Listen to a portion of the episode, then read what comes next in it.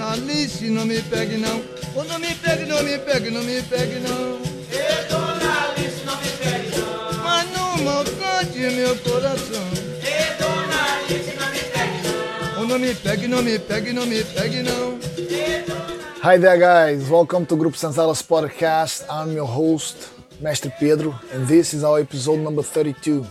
Today's guest is Matias Assunção. He's a capoeirista, a capoeira researcher, a history professor at Essex University here in the UK, and uh, the writer of one of my favorite capoeira books. The reason I like it so much is that it goes from the very first historical records of capoeira and takes you on this journey uh, until capoeira starts settling outside Brazil, in the US, in Europe. And also talks about the different myths in capoeira that I heard growing up in Rio, and also different historical characters of Brazilian history that uh, were capoeiristas and I had no idea. So in this conversation, I get to pick the favorite parts of the book, and we talk about uh, Besouro Preto, Zumbi dos Palmares, and much more. So I hope you guys enjoyed as much as I did, and let me know your thoughts in the comments section. Don't forget to share with your friend and subscribe to our podcast. Enjoy it. I share.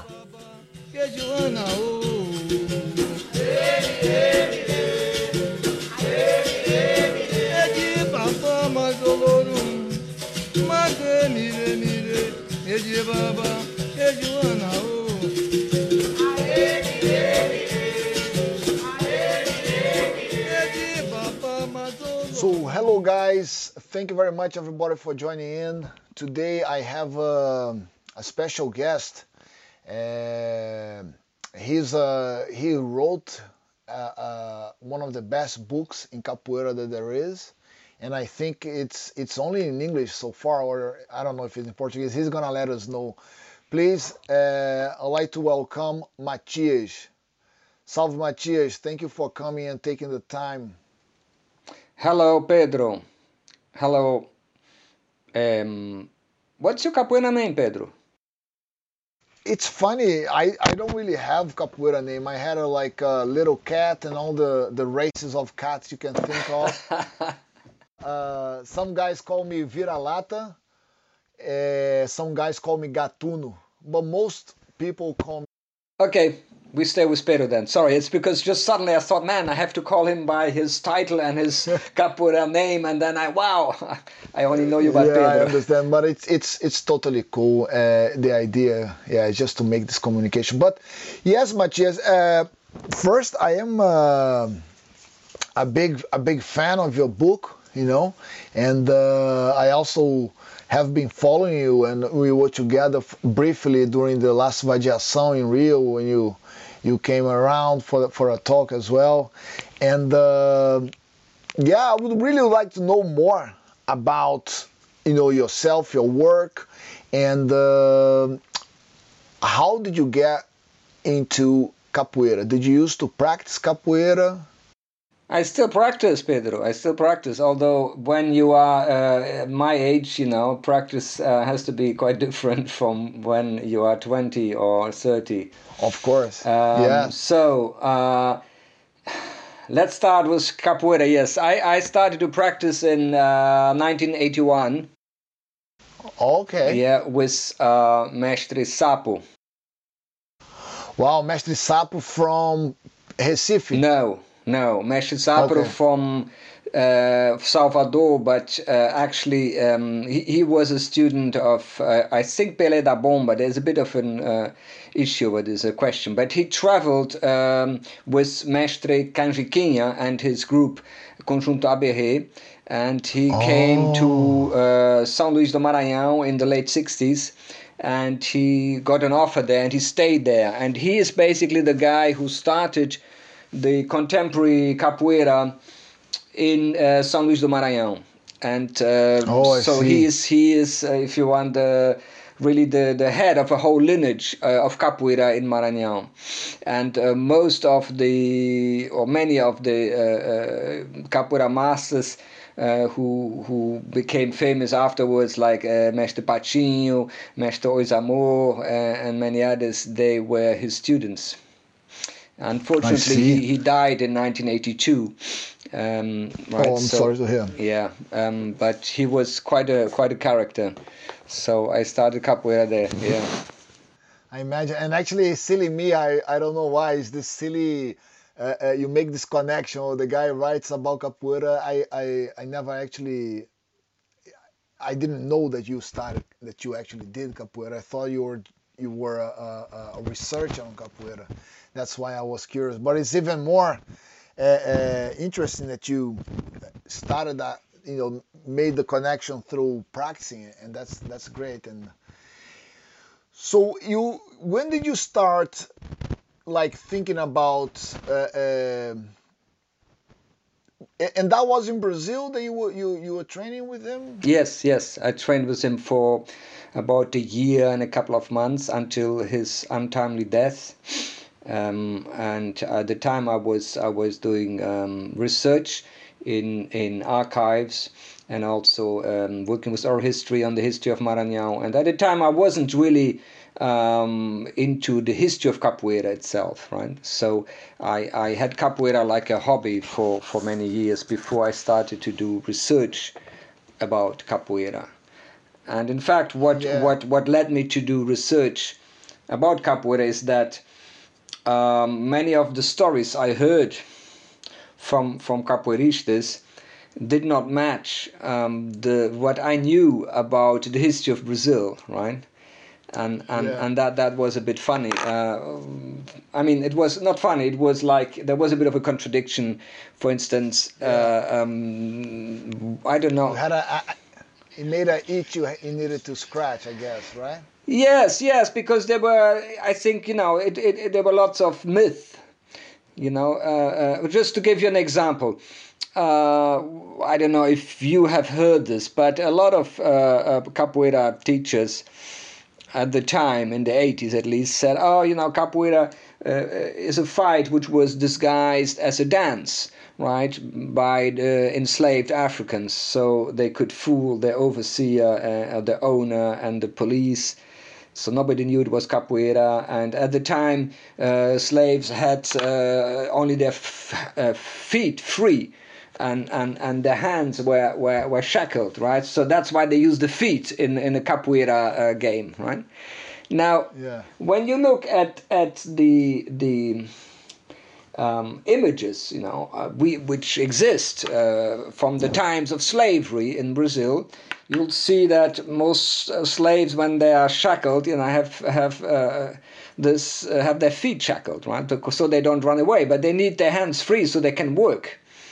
Right, so that, that that kind of explanation doesn't really work, you see, Yeah. and and um much later also you know now i also think you know after having uh, made some research. I also think that um, you know capoeira already always was a combat game with music. I don't think that it was disguised as a dance right? I don't i don't believe that either. So so there are lots of stories like this you know which which people Yeah. tell uh, about capoeira uh, to give an explanation to students. And i think often you know people make it up. The teachers make it up because they want to give some explanation and they can't be bothered to uh, to read, you know, uh, big uh, history books, of course, and I understand that, you know. But uh, as a Yeah. historian, you know, it wasn't satisfying. And I said, no, you know, there's something not right here. You know, I, I want to know more. And that is when, in in the 1990s, 94 exactly, I started to to do uh, research on the history of capoeira. Right. Okay, and that was that was still in Bahia. Well, uh, the first project which I did on, on the history of capoeira, yes, was was actually um, a research project which tried to compare a post-emancipation, which means uh, the, the, the period after the abolition of slavery, right, in in uh, Cuba, Venezuela, and Brazil. And I worked on this project with a colleague, a historian who worked on Cuba, and I was working on Venezuela and Brazil. And in Brazil, it was especially Bahia. And here, yes, I tried to to find uh, um, various uh, things, um, well, you know, about the culture of the um, former slaves and what happened after abolition. And, and, and I tried to find sources about capoeira in, in Bahia, which was um, a bit difficult for various reasons. But that's how I got Yeah. started, yes. Yeah, this is what I, I really liked about your your your book is that it really brought all the myths that I also had come across, and and um, you know and, and and it just goes over them, you know this this idea. So you, I I found it very in like it, it it brings to and, and not just that you, like you, you talk about the myths but also you talk about the the very conception of it and and also you go all the way to the to the time that I was reading you were talking about capoeira abroad. So it was the first book that made this whole you know from the beginning all the way to to where we were then. You know that was like what when did you finish the book? Was 2000 or? Uh, I wrote the book in 2002, 2003, uh, and then it was uh, it went to the publisher in 2004 and was published in 2005.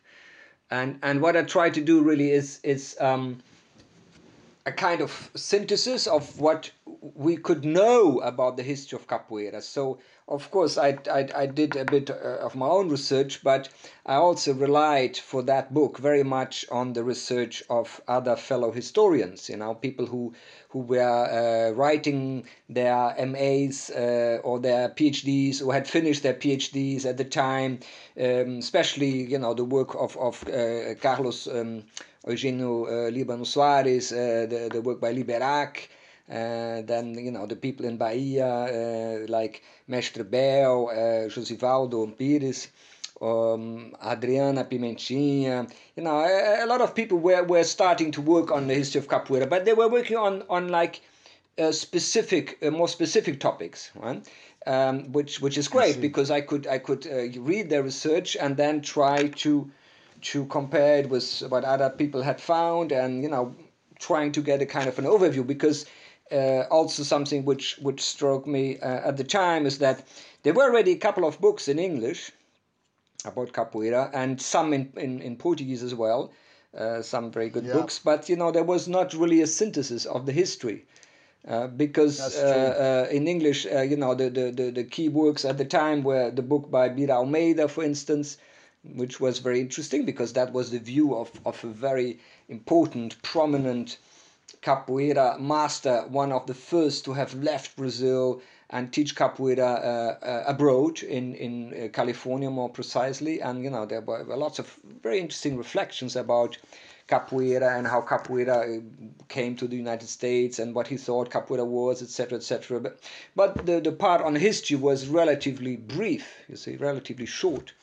And uh, another important book, for instance, which uh, was published in 1992, was a thesis uh, by an anthropologist, um, Lewis, Ring of Liberation, you know, also an important book.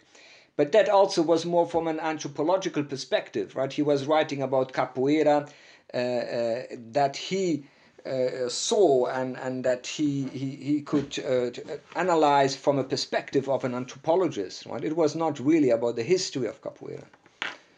Uh, so about the history, there were some articles in English. I don't know if you know. Uh, um, there's a professor in California called Holloway. He wrote a very important article in in already like more than 25 years ago, I think, about the repression against capoeira in Rio de Janeiro in the in the 19th century, right? So that was like a very important piece. But that was again, you know, very specific. So I thought, well, this might be interesting because I know capoeira is globalizing very fast, so maybe a lot of people uh, are potentially, you know, interested in in reading more about capoeira history and who don't read Portuguese also. You know, that that was another important aspect. Yeah, and did you had a lot of um, what was the the the the feedback from from your your your research your your your work? Uh, I I has it has it come out in, in Portuguese yet? Well, uh, no. The short answer is no. The longer answer is that you know I tried very hard, but various publishers said yes, and then they said no, and uh, it was a bit difficult, uh, really. And and then I, after five years, I finally found a publisher, and then. Uh, I said, okay, but now I have to rewrite two chapters because uh, I don't agree with the stuff which is there. I have to rewrite it especially the second chapter, which is on on you know the Angolan roots, the African roots of capoeira, and and the last chapter, which is about contemporary capoeira. Um, and uh, but then I, I, I started and, and I just couldn't I didn't manage to to really um, do it because I was too involved in, in other things in teaching and, and you know and uh, also in course. in another project which was this Angolan Roots project you know which which uh, Yeah. started exactly at the time you know 2010 to 2013 and then uh, I had another Yeah. project uh, about capoeira in Rio de Janeiro. So I, I've never managed to to finish it, and now it's really difficult because e- the, either I can publish the whole thing as it is, imagine. or I have to update it. But that's now impossible because so many stuff has been published. You know, it would take me like uh, another two or three years just just um, to update everything because To do another edition, yeah. yeah, yeah. So I don't know. I may, I may try to publish it just uh, a translation of the original work, you know, which is now 18 years uh, ago, or I've written 17, 18 years Yeah. ago. Yeah. Because I mean the reason that I ask is that you know you you you go basically you know pretty much against the the, the many of the myths in capoeira, and uh, and um I was wondering if there was any resistance to the to the you know to the results of your your your research if you you know because you you I was fascinated for example on the stories that the, the first you know president of Brazil used to you know play capoeira or rough and you know like because that's that's you you you you make it you say on the book I read a while ago but he say that uh, the Marechal well, I might be making a mistake on the name now No, but Marechal Floriano. Yeah, yeah, yeah. Marechal Floriano Yeah. was like a was a capoeirista or, and used to fight with uh, Manduca da Praia or Yeah, well, that, that that's the funny thing. You have people like him and like like Sampaio Ferraz as well, who was the first police chief in in Rio uh, under the Republic, and who who who uh, you know uh, the sources we know um, suggest he he was a capoeira. Uh, he played capoeira. He knew capoeira, um, Yeah, yeah. and that but he was in fact responsible for the almost complete yeah the the, the like the harshest prosecution of capoeira uh, in the in the history uh, of capoeira in Rio or in Brazil, I could say. You know, um, in in at the beginning of the republic in uh, 1890, uh, which resulted in hundreds of capoeiras being uh, arrested. Um, without trial, without due, you know, uh, trial, and were just deported to to um, Fernando de Noronha, you know, this island, but also Yeah, yeah, yeah, to some other places, to the south of in, in Sao Paulo, some place there, and also to the Amazon, also to the Amazon. Wow. Yeah. Uh, so I, I, I what I'm saying is that it it's uh I think it's quite fantastic you know that we had an environment in Rio that you know and how capoeira is related to you know to a, a, a- a famous uh, uh, character of our of our history and and uh, yeah I think it's uh, I understand the the also this this um, the difficulty of getting it translated but did you get anybody like ref- or or did you had any any any resistance from people on the from the research Well, in general terms, I think it was uh, relatively well received and, and reviewed, especially by, by professionals. Um, yeah of course um, but uh, of course, I mean, there are also people who who who may not like what I say. But then the thing is, uh, since it wasn't translated into Portuguese, so it, it become less of, of an issue for people who don't read English, you know, because they just haven't read read it, and that's actually a problem because uh, um, in Brazil, unfortunately, um, a lot of um, practitioners of capoeira don't read English, right? So Yeah, maybe that yeah. was bad, but also it was good because it saved me from some some fights. So. no because exactly i mean just i, I remember old masters sometimes mentioning that no it's my belief that uh, that the zumbi played capoeira eh, you know and and we we really don't have any any evidence of of uh, capoeira on those old famous quilombos and and also this idea that capoeira was much more urban than rural you know Yes. but but at the same time, the concept of what it was rural, uh, what was urban back in the day is a kind of like almost urb, uh, uh, uh, rural nowadays. No, like if you think of Rio de Janeiro and how it was, and how some some of the some of the actual you know quilombos had a, a close proximity and, and the relationship between the state and quilombo kind of went up and down at least this is uh, uh, my understanding that the, sometimes were persecuted Yes. sometimes it was released and Yes, yes. I mean, various things to say. Well, first, I'm not the only one who, who emphasizes the urban character of capoeira. You know, Yeah, my colleagues uh, Carlos Eugênio and Liberac, they completely Liberac, are yeah. on the same line here. You know, we, we I think we all agree Yes. because basically there is no no source at all. You're not, it's not, not even one about uh, capoeira in, in the quilombos. And that's strange because there are quite a lot of sources about quilombos, uh, Quilombos. maroons, uh, and, and especially Palmares, right? So we know how the people in Palmares fought. You know, there, there are a lot of sources. And they're very good fighters. You know, I'm not saying they were not good fighters, they were excellent fighters. yeah, yeah. But, uh, well, Zumbi was very good also using firearms, right? And um, Yeah. they may also, they may even, uh, they probably had some combat games as well, right? Yeah. I'm pretty sure they must have had uh, stick fighting because that was quite universal in African societies, especially Yeah. in, in, in Angola, but also in other places. So, so I'm sure they had combat games.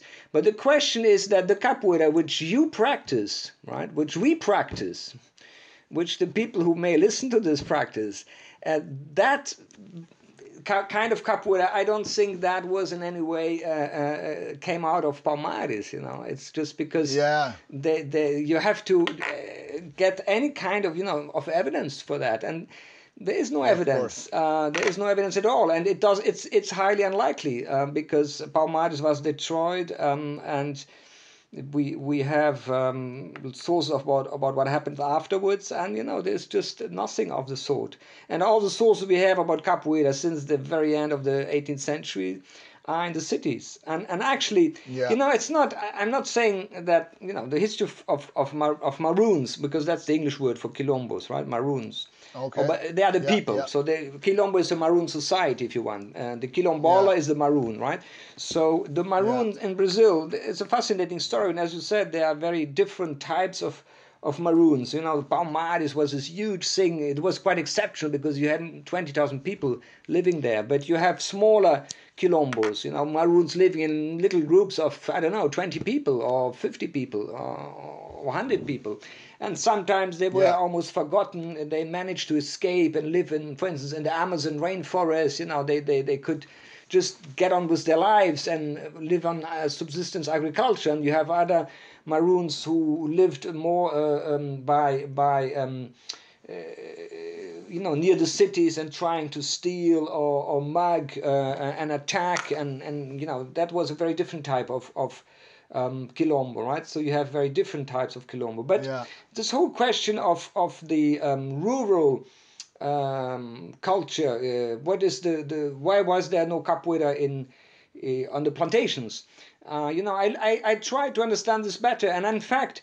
I think there was some kind of um, stuff going on on plantations. You know, I worked in the um, Paraíba Valley, which is this area of coffee plantations, which uh, started in the 19th century uh, uh, uh, in Rio and then went further up uh, the river to Sao Paulo, right? So that's the valley. It's even called the Valley of Slavery, and that's where a lot of of um, uh, enslaved Africans uh, were were put to work. You know, mainly from from Angola uh, and uh, Congo, but also a bit from Mozambique. And um, what I found uh, among the the existing, uh, well, the, the, the contemporary Maroons, right, the Quilombos, because you still have, well, you have again Quilombos today in, in, in Brazil and especially also in Rio de Janeiro. And th- there's one place which is called um, Quilombo São José da Serra, which is in, the municipality of Valença. I don't know if you know that area. Yeah, Serrinha. Yeah. No, it's not Serrinha. Oh, it's not Serrinha. No, Serrinha is in Rio. It's part of Rio. Okay.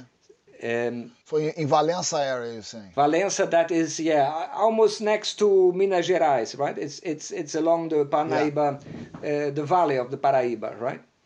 Um, Yeah. And there is a place called São José da Serra, which is one of the first quilombos to to be um, uh, have uh, to be recognized, right, by Fundação Palmares, and to have also their land recognized, right, because it, it was on the lands of a former plantation. You know, there's a whole story of of uh, struggle over the land, and there you have um, a community um, which is uh, quite um, uh, important because they were also uh, very much at the forefront in organizing a network of jongueiros, right? Jongo, which is uh, in, in Rio and Sao Paulo, uh, uh, very much also um, a marker of identity, you know, of the quilombolas, right? The jongo dance. And what is interesting is that well, they have jongo, they have calango, they have some some other stuff, uh, which is very peculiar to those communities. But you know, the guy who was uh, one of the the most well-known jongueiros, Tio Mané, Mané Seabra, right? Uh, who who died unfortunately two years ago. Uh, he was already over 90, we should say. Um, well, he was also a stick fighter, right? As something which is called jogo do pau, right? And this jogo do pau or, or stick fighting game uh, was practiced very widely on, on plantations in the Paraíba Valley, right? Because we found it also in, in other parts of, of the state uh, of Rio de Janeiro. And uh, this stick fighting also had movements uh, with a bit of ginga, they had rasteiras, right? So they had some kind of of combat game, right? Which I think uh, is, is very interesting and provides, I think, Yeah. lots of clues. But it's not the capoeira which uh, we know of from, from Salvador and the Recôncavo. Now, in, in the case of the uh, of, of Bahia, there is a bit of an exception. Oh, maybe I, I should say that you know for people interested in this in this uh, uh, stick fighting game, um, we, we did a documentary on this, which which you can watch on on, on YouTube, right? Uh, also with Yeah. with English subtitles, right? Yeah, send us the, the, the link Yes, and we'll put it here in the description of the episode. And uh, it's true, I I remember when I was, you know, still a young kid, I remember having this this image that, you know, it was brought to me as a kid through the songs in Capoeira about Zumbi. And when I, the first person that I actually heard talking about Capoeira is is in the city, is not you know the, the, the, the person to shatter that myth for me was was Liberac you know on on, on his first books that came out. And and I, I found that so so interesting you know that the only research it was via police records and and and uh, and it was fast you know really fascinating and now the more the more you th- I think about it you know more questions comes to to my mind for example when was the first mention of capoeira that you have come across? Right. Okay. Um, yeah, I, I, I come to that. I, I forgot to add something important here. You know, this rural Okay. urban thing, and I come to your question in a moment. I think there Sure. is one one um, well kind of exception, however, or something we should consider as well is that in Salvador, in Bahia more precisely, they, we have this Bay of All the Saints, right? You know the Bay of All the Saints? Bahia Yeah. de Todos os Santos? Okay. Yeah, and Bahia it's called the. Recôncavo. It's Yeah. also called the Recôncavo, right? Now, Capoeira in Salvador, at least uh, at the beginning of the 20th century, we know this for sure, was played in Salvador, but also in some uh, of the ports along this uh, Recôncavo, right? Such as um, Yeah. Santo Amaro, São Francisco do Conde, right? So you you have people.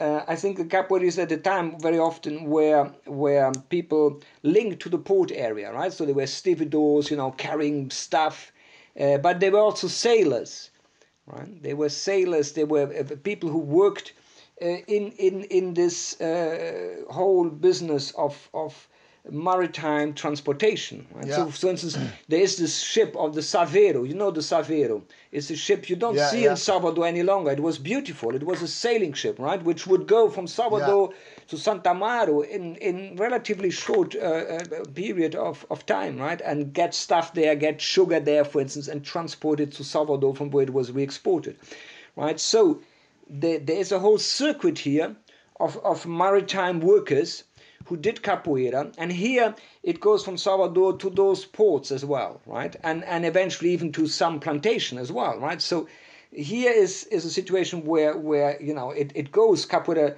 the practice of capoeira goes um, inland because of this very uh, close connection of the port of Salvador with this interior area yeah. over the water, you see, because it was so uh, easy transportation, right? So that, in a way, um, Yeah. uh, it- this is just to to to continue this discussion you you raised, this issue you raised about urban rural. So uh, in a way, uh, as you said before, yes. so we have to think also that urban doesn't mean the same as uh, today as it meant, you know, 200 years ago. yes, of know? course.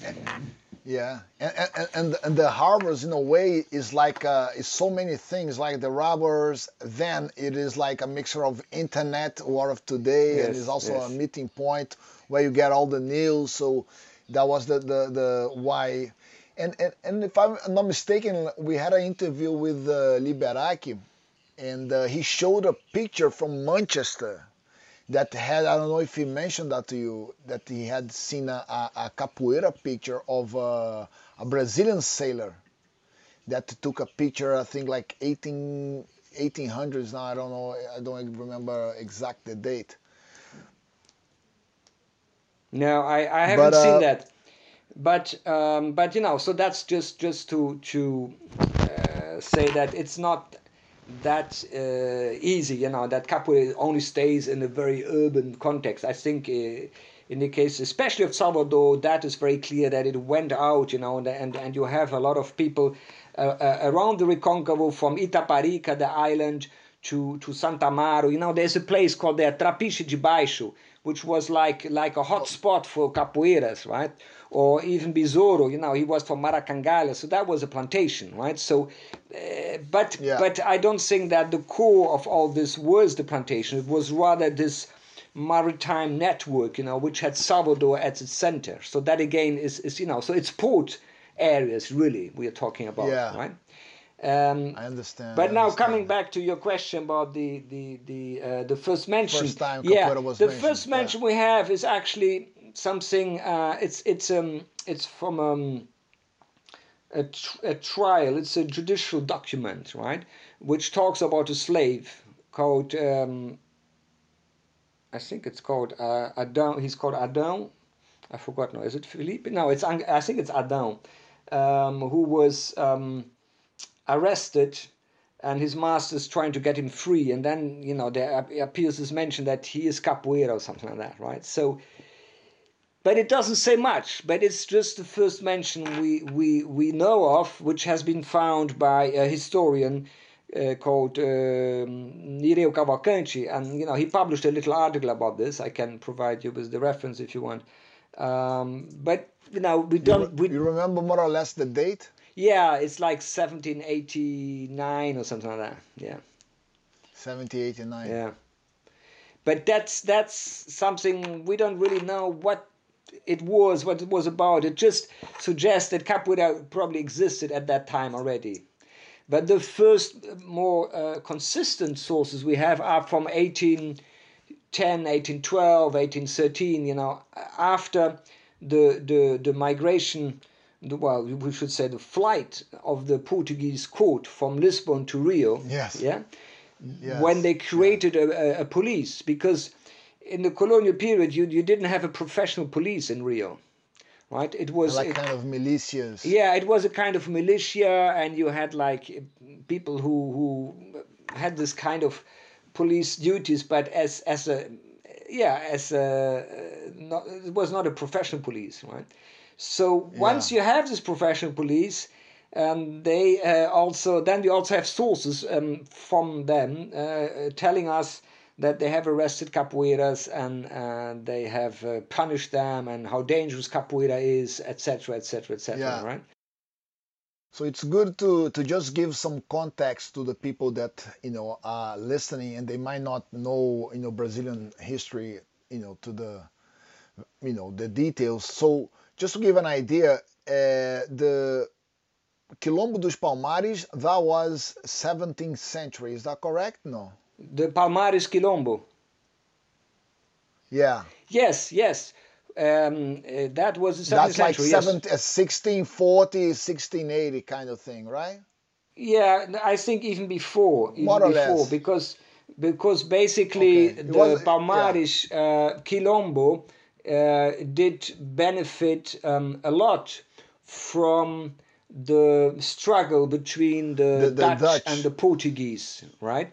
This is always uh, Yeah, everywhere where you have uh, uh, oppressed people and especially slaves, uh, and in the Americas when uh, two colonizers fight each other, right? Then um, Yeah. it it opens a space for for slave um, resistance. right?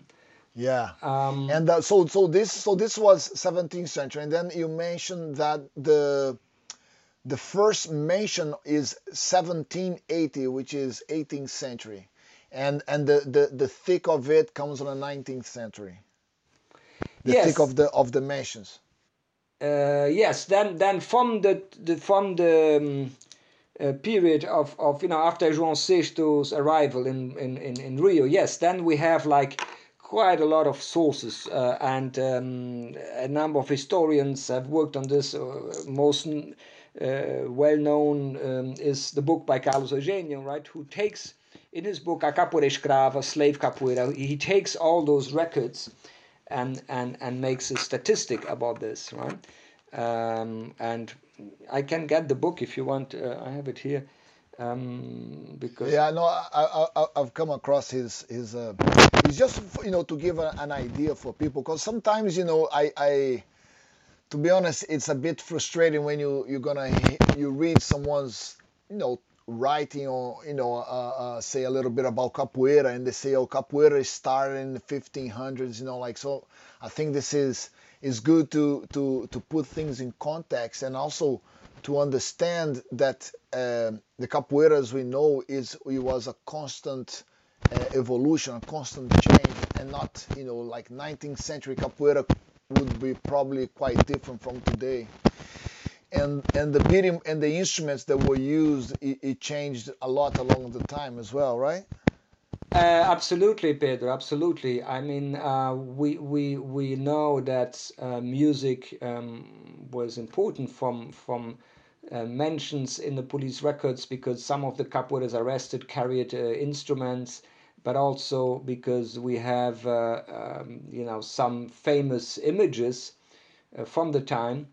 Uh, which um, prove that Yeah. you know the most famous is the one everybody knows by by um, Johann Moritz Rugendas, right? Who Yeah. who has this uh, famous uh, image? Well, it's an engraving. Well, actually, Yeah. it's not. Actually, the engraving is not by him. You know, people say it's his. Im- it's not. The engraving is done by someone else, but it's based on a drawing by him because he was in Brazil in the 1820s.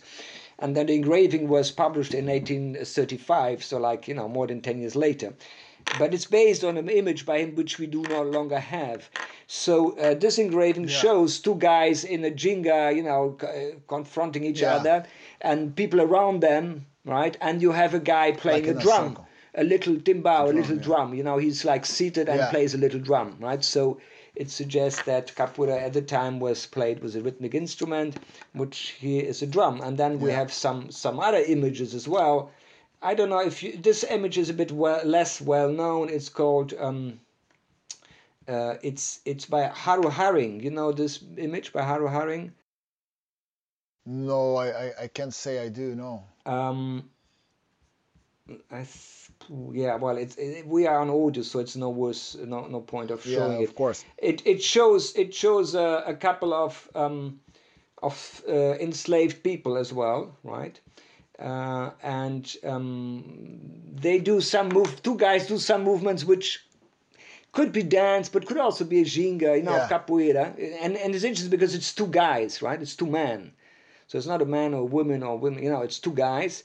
And uh, next to them are again um, some some guys uh, playing music, right? Some black guys, probably slaves or freed slaves, we don't know, uh, which which are um, which are playing instruments, which in fact do no longer exist in in in Rio um, today, right?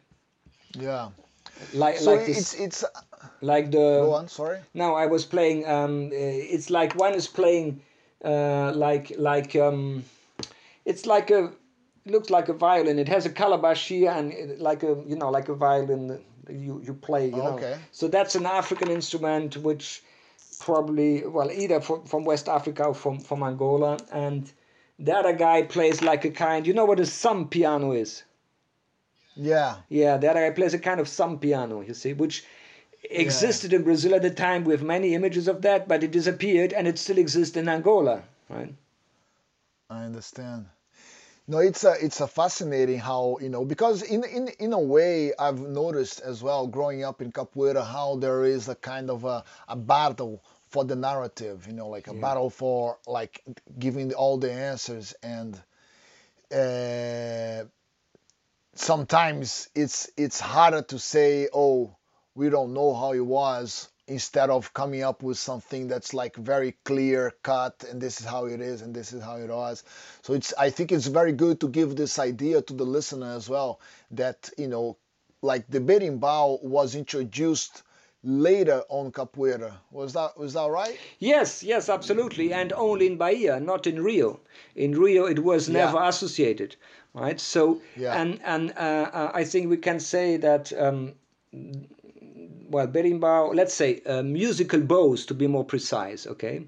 Because uh, I think we need to make a distinction here between the berimbau, which is a type of musical bow, and musical bows more general, which is a family of instruments. And there are many musical bows Okay. in, in Angola, in Congo, in, in, in South Africa, in many um, majoritarily Bantu um, speaking areas. Yes, yes. Uh, um, even though I think it originally comes from from from Khoisan, from Bushman, right? But Yeah. so you have various musical bows, and in Brazil, uh, at the time of slavery, uh, very often the, the most well-known denomination is Urucungo. Okay. Willie Congo, Yeah. yes. Master Tony made us made a song talking about this, like uh, how the berimbau was used back in the day for the guy who used to sell stuff on the Yes, street. yes. He would he would come playing uh, uh, the Urucungo and and uh, Exactly. he, yeah, exactly. he made a nice song about that and- Exactly. and, how that was incorporated into the capoeira thing and. It's uh, so you, you would say berimbau with capoeira you would have been what late 19th century early 20th Well, or- we don't know. We don't know. And, and well, in fact, we don't even know if it was the berimbau at the beginning or it was the Urucungo because the Urucungo is different from the berimbau, right? Hmm. The Urucungo has no caxixi. The Urucungo has has no no no dobrão. Uh, the the way you hold is different, right? Uh, but I would say Okay. that um, it seems that by the 1890s, uh, probably yes, uh, then we the fact is that in Salvador we have much less sources on, on capoeira in the 19th century. We know that in the second half of 19th century capoeira existed in, in, in, in Salvador, right? There are some mentions in newspapers, but we don't have uh, the same density of sources. So we don't know much about capoeira in the 19th century in Salvador, right? There's, relatively few. Okay. There's a book by Fred Abreu who tries to, to make the yeah, who tries to make the history of capoeira in 19th century Salvador, and you know he also reckons it's, it's, it's relatively little uh, about capoeira in Salvador. Um, but the- but the association I think can yeah I think at least from the 1890s and the first guy who mentioned uh, the berimbau and capoeira together actually is uh, Manuel Querino right which is a very important author to know I think Manuel Querino, Manuel Querino. yeah Manuel Querino yeah in a book he published in 1916 1916. Wow. yes That's that's a long time. Uh, and what about the capoeira in Pernambuco? Because I always heard that uh, Recife was one of the centers. Is there a lot of police records on on that on, on capoeira? There are they old or Well, um, you quote me here because I have to confess uh, I don't know very much about capoeira in Pernambuco. You know, there are a couple of works I, I, I can uh, pass on to you, or at least uh, the, the, the titles. the there are some names, yes. And it's not only Pernambuco. I know more about São Luís do Maranhão because there also you have mentions of capoeira from the 1830s, right? Uh, and you have capoeira in, and you know, just a book was published now about capoeira Maranhão uh, in the First Republic, Yeah. the 1890s, uh, uh, you know, this period as well. And you have it in Pará as well. So, Pernambuco, Okay. I- So all, all, all cities that had harbors, they kind of got the wind of capoeira, right? Well, exactly, and I think uh, there, there is also an exchange between uh, um, uh, because in São Luís very clearly it was some uh, sailors and people who, who worked, you know, in the maritime trade who who uh, were doing capoeira uh, uh, in São Luís, right? And so yes, I think th- there there was a kind of uh, um, dissemination, you know, through the ports. You know, I think that's that's very likely. Although we cannot exclude that that um, some areas had uh, a kind of capoeira um, which was different from um, the from the other ones we know of. Yeah. But that capoeira was more like a generic term used by the police and other people to to to talk about uh, combat games by by enslaved people or black people. You see, so so Okay, um, just just uh, just give me a second here. I have to switch off something that came up without expecting. Just a sec.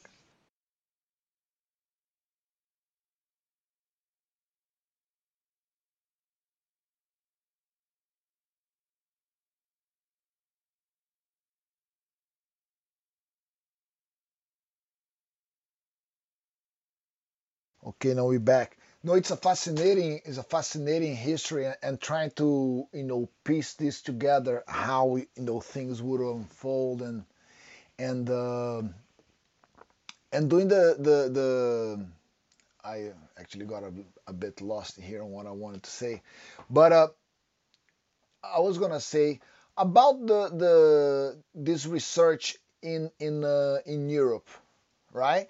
Uh, and, and and looking at say from the 60s to you know the 2000s, we had because right now there is this big debate on on the impact of you know should capoeira be competitive? Should it be in a competition? Should it not?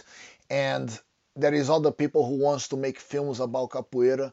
On you on your research i know it necessarily probably not the focus of your work but the the both the competition times that happened, you know, which had a consistent, you know, de Ouro was a was a, a, a competition that had an impact in in in our in the group Senzala.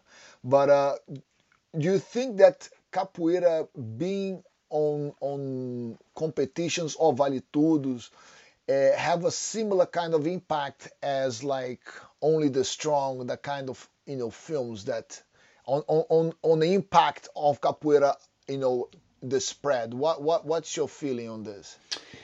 Look, I believe that capoeira is is very broad, right? It's very broad, and Very as a broad, as a historian, you know, as a historian, you know, I have a different position from from me as a practitioner because as a practitioner, of course. I practice capoeira Angola, which is not very competitive. Well, less than others. I don't. I think there is also competition, but you know, it, it, it works differently.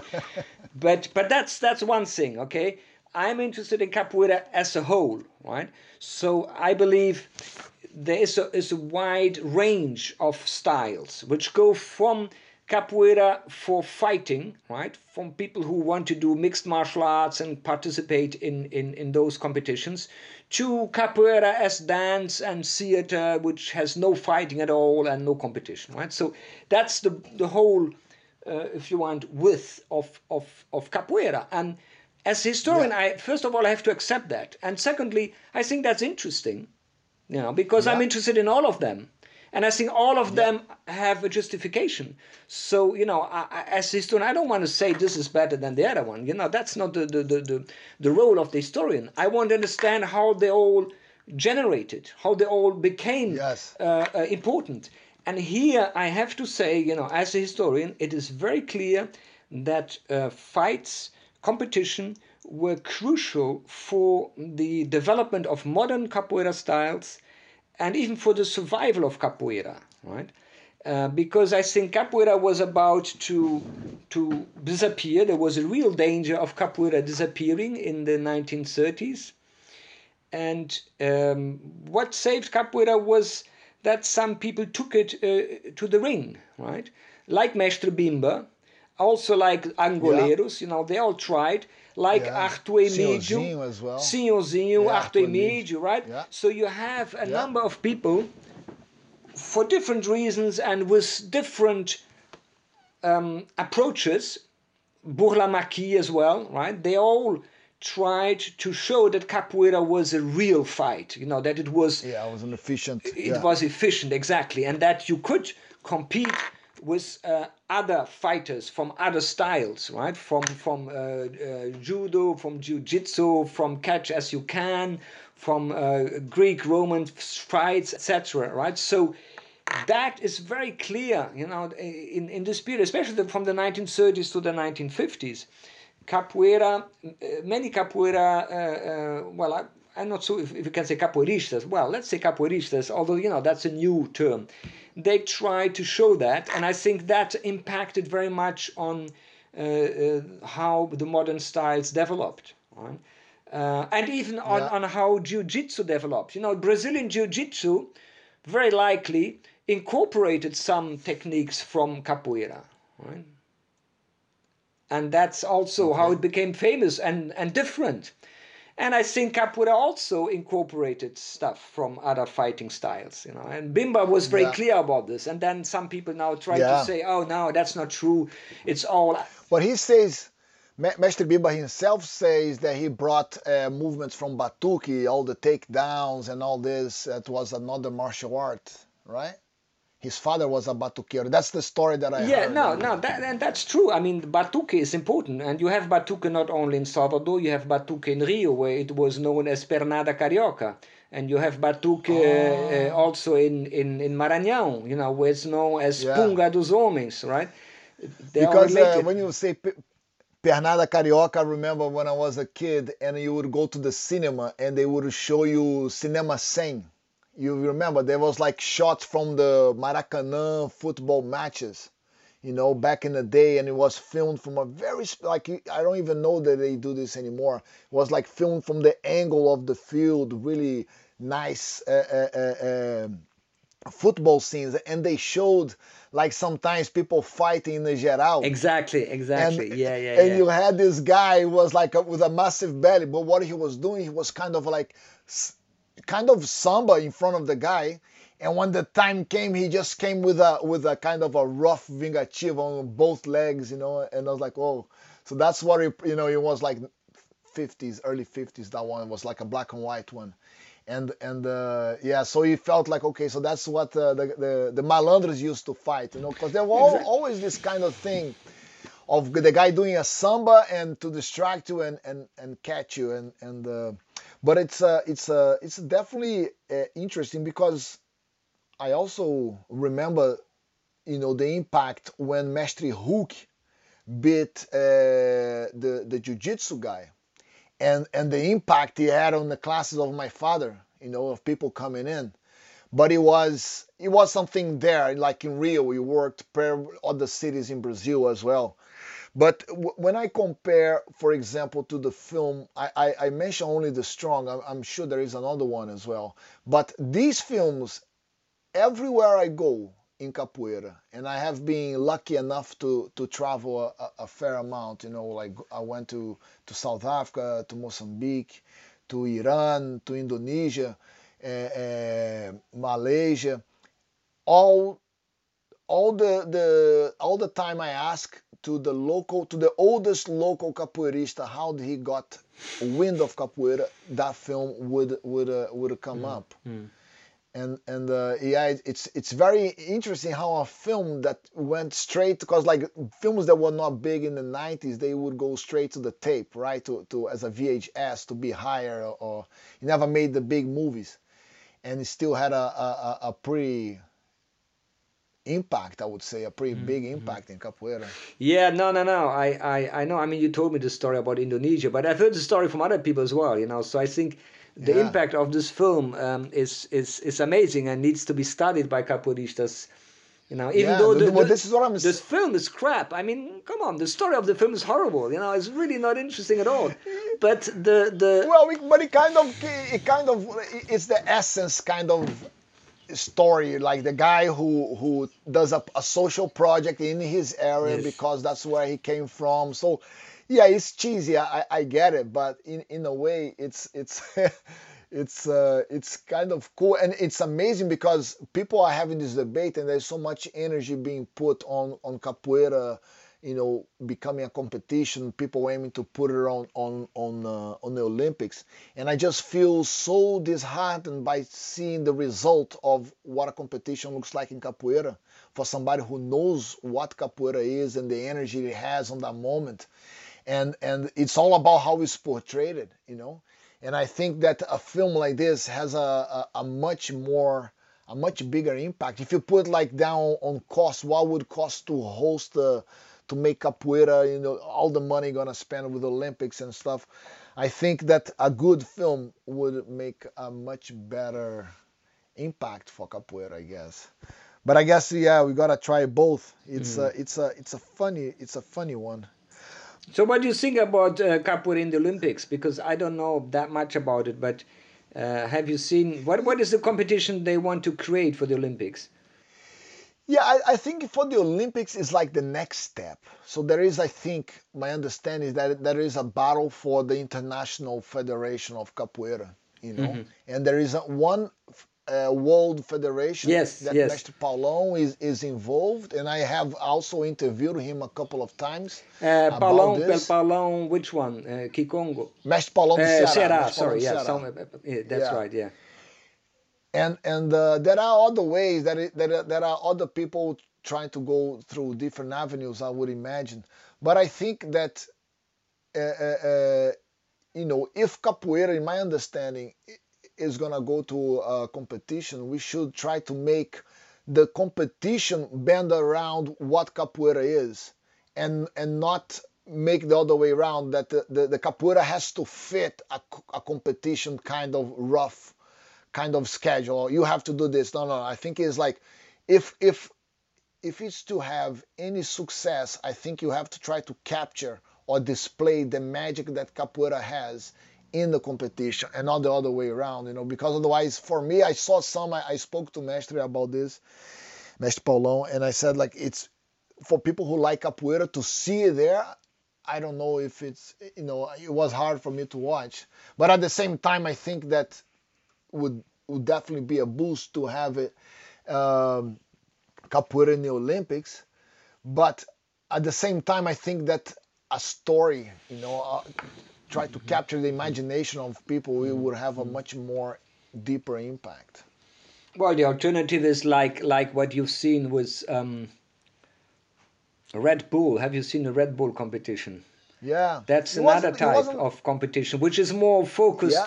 Not on on on like uh, uh, scoring points with kicks, but but on the on the Yeah. on the beauty of the game and things like that, isn't it? And, Yeah. and but then it becomes That more was nice subjective, well. isn't it? It's much more difficult to establish clear Yeah. rules because you know when when Yeah, you have guys playing football or or, or jumping, uh, you know, you can measure it, you know, but in this kind Yes. of capoeira competition, it really depends on the three judges. Um, they they Yeah, exactly. And uh, and with the judges being like from all from Bahia, I said, "Oh, Bahia is gonna win the next 20 if Red Bulls if you carry on like this."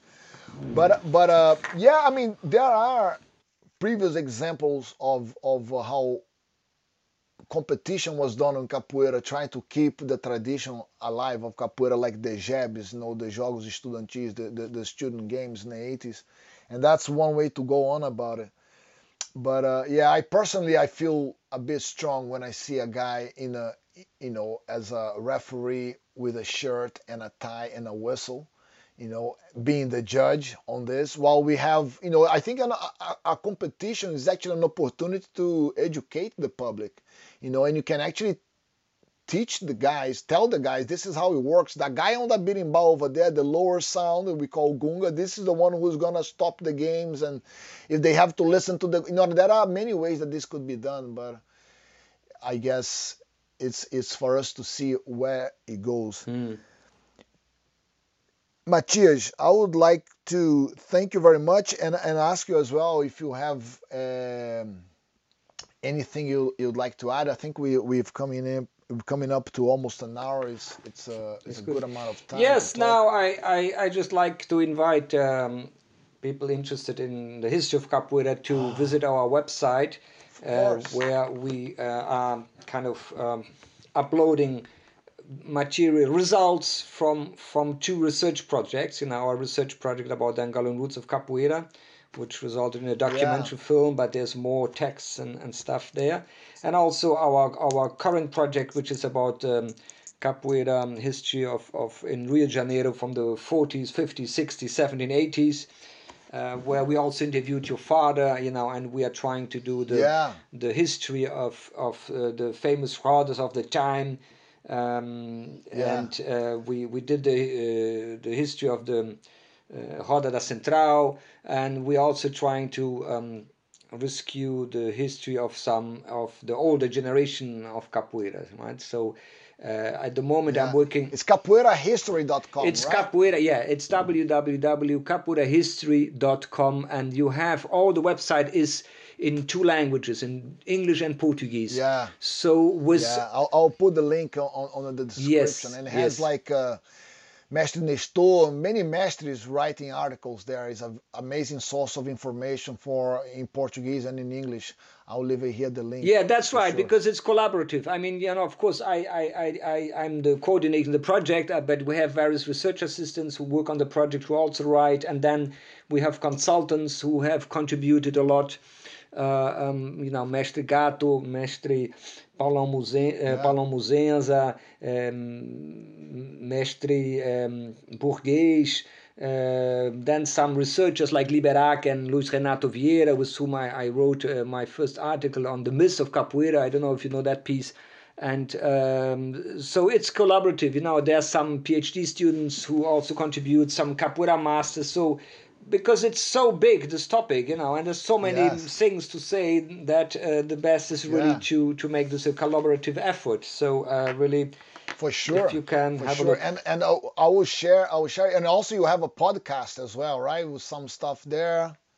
We're gonna be sharing the link of the podcast as well. Yes, yes, yes. Well, that's that's because uh, it's the the the uh, we we uh, put there the the uh, a radio program which um, André Lacé did in the 1970s uh, about capoeira. Right, Where he interviewed some some famous people like Mesh Caiçara, uh, but also um, he kind of reported live from some capoeira rodas, you know, and that's really interesting stuff. There, you know, he, he, there's Oh, a, a baptism from the 1970s or the the roda from Mestre Pedro, you know, so you can hear the sound from the 1970s, from a roda from the 1970s, you know, which is quite Amazing. amazing, yeah, quite interesting. Yeah, Extraordinary, yeah. Okay.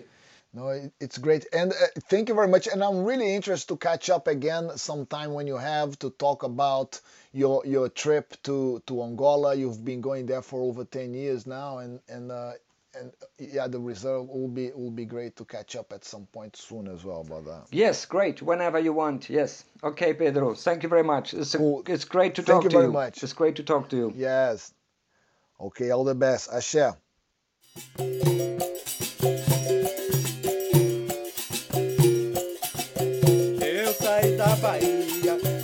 Capoeira de Angola e recomendei a Deus, a Jesus Cristo, a Nossa Senhora. Eu saí da Bahia pra jogar capoeira. So that was it, guys. I hope you guys enjoyed this as much as I did, and uh, I really feel the the urge to bring him again as soon as possible to find out more about his research in Africa and uh, in Angola, going after the roots of capoeira.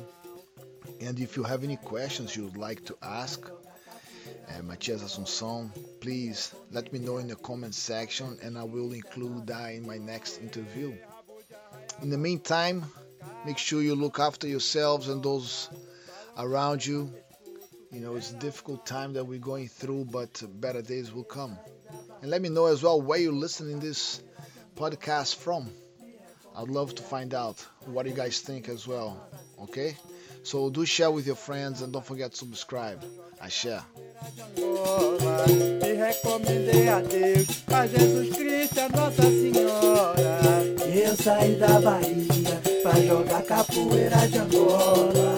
E recomendei a Deus, a Jesus Cristo, a Nossa Senhora.